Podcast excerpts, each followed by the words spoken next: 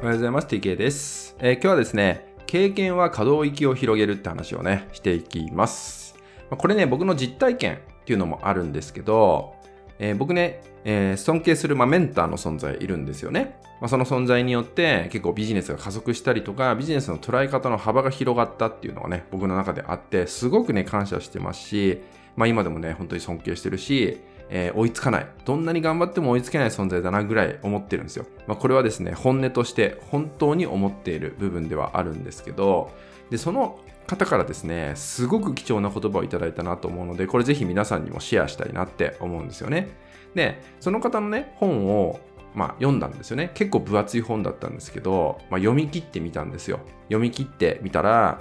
自分の中である変化を感じたんですよね。その人の本を読み切ってから、自分の中でどんな変化があったかっていうと、まず、えー僕結構本をね、意識して読むようにしてるんですけど、結構ね、実は読むの遅いんですよ。そう。だから結構何時間かかっちゃったりとか、何日もかかっちゃったりとかして、まあ途中で断念してしまう本とかも過去にたくさんあったんですけど、まあ結構コンプレックスではあったんですよね。ただ、そのね、僕のメンターの方の本を読んだ後に起きた変化が、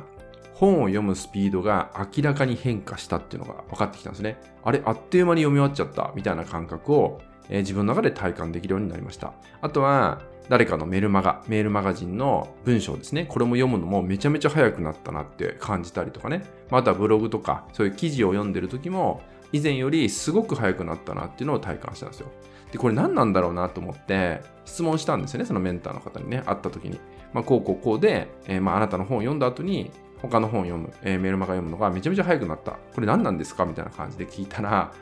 可動域が広がったんだよって言われたんですね。そう、一回読み切ってみたってことをしたことによって、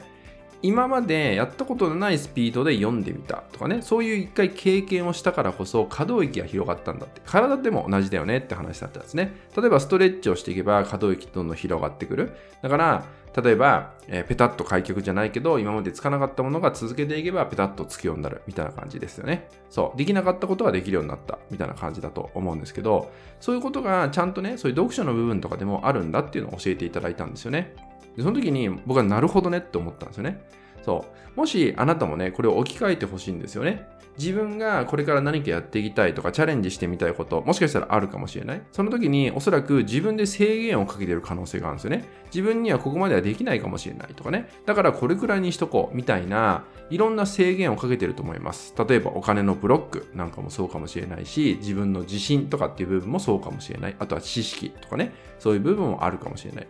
でも大半はこれは自分で制限をかけてます。つまり自分で自分のことを、まあマインドセットしちゃってるみたいな感じですね。自分はこういう存在だ。だから自分はここまでしかできないみたいなのを先に宣言しちゃってるんですよ、自分でね。だから可動域を広げる前にもう自分で勝手に可動域を決めちゃってる状態が起きてるんじゃないかなってことです。なので、あなたももしね、チャレンジしたいことあるんであれば、そこに対して今までの自分だったら無理かもしれないって思うかもしれない。でも、そこで可動域が広がっていけばですね、意外とすんなりできちゃった。そんなことたくさんあるわけですよね。なので、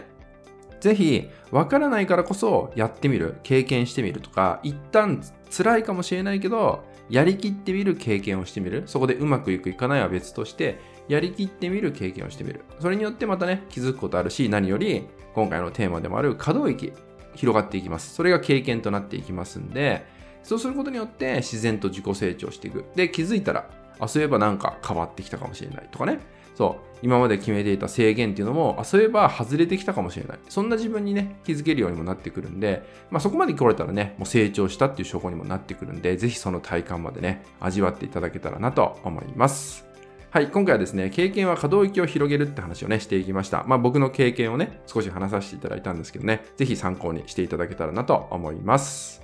はい、それでは今回は以上になります。最後までご視聴いただきまして、ありがとうございました。